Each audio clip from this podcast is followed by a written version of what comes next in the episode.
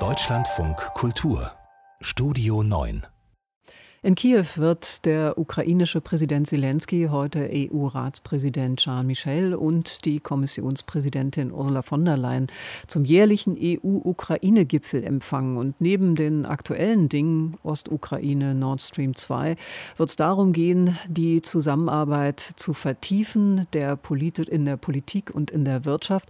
Und die Ukraine will natürlich mehr. Sie will möglichst bald klare Beitrittsperspektiven zur Europäischen Europäischen Union. Christina Nagel berichtet. Der ukrainische Präsident Volodymyr Zelensky macht aus seinem Unmut inzwischen keinen Hehl mehr. Sieben Jahre sei die Maidan-Revolution, bei der so viele Ukrainer ihr Leben für den europäischen Weg geopfert hätten, nun her, kritisierte er unlängst in einem Video. Und noch immer gebe es keine Beitrittsperspektive.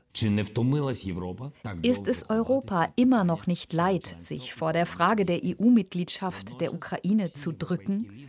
Ist es nicht an der Zeit, von diplomatischen Ausweichmanövern überzugehen zu klaren Antworten, Bedingungen, Schritten und Fristen? Die Ukrainer hätten mehr als einmal bewiesen, wie hoch sie die europäischen Werte schätzten. Reformen seien in Gang gesetzt worden, trotz des Krieges im Osten der Ukraine, trotz der Annexion der Krim. Es gehe jetzt um eine politische Entscheidung, betonte der ukrainische Präsident, von der beide Seiten profitierten.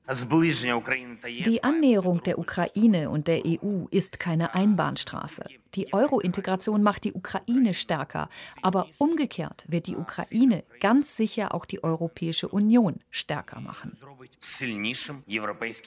In der EU hebt man zwar die Bedeutung der Ukraine als strategischer Partner hervor, eine Erweiterung der Union aber, betonte Vizekommissionspräsident Dombrovskis in einem Interview mit dem Nachrichtenportal RBK Ukraine klipp und klar, sei derzeit kein Thema. Also wird es auch bei diesem Gipfel nicht um eine konkrete Beitrittsperspektive gehen, sondern darum, die bisherige Zusammenarbeit im Rahmen des Assoziierungsabkommens auszubauen, politisch, aber auch wirtschaftlich. Die ukrainische Seite müsse sich für einen weiteren Abbau von Handelsbarrieren einsetzen, fordert Volodymyr Lapa vom ukrainischen Agrarwirtschaftsklub.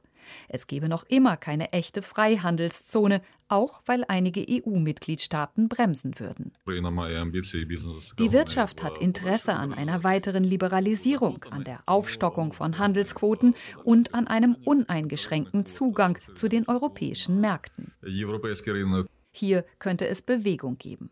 Klar erwartet wird aber von Seiten der Vizepremierministerin Olga Stefanischina die Unterzeichnung eines Abkommens, das es der Ukraine ermöglicht, nach und nach in den EU-Luftraum integriert zu werden. Eines der Schlüsselelemente im Rahmen des Gipfels aber werden die Fragen der Energiesicherheit in Europa und des ukrainischen Beitrags zu dieser Sicherheit darstellen. Es wird also einmal mehr um die umstrittene Ostsee-Pipeline Nord Stream 2 gehen.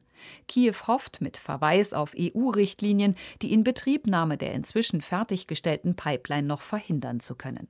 Gleichzeitig will man bei den EU-Spitzen für eine Neuordnung des Gasvertriebs werben, um so die für den Staatshaushalt so wichtige Rolle als Transitland erhalten zu können. Wie so oft in der Vergangenheit bei EU-Ukraine-Gipfeln wird also Russland, der Einfluss des Kreml in der Region, eine zentrale Rolle spielen, auch mit Blick auf den Krieg im Osten des Landes.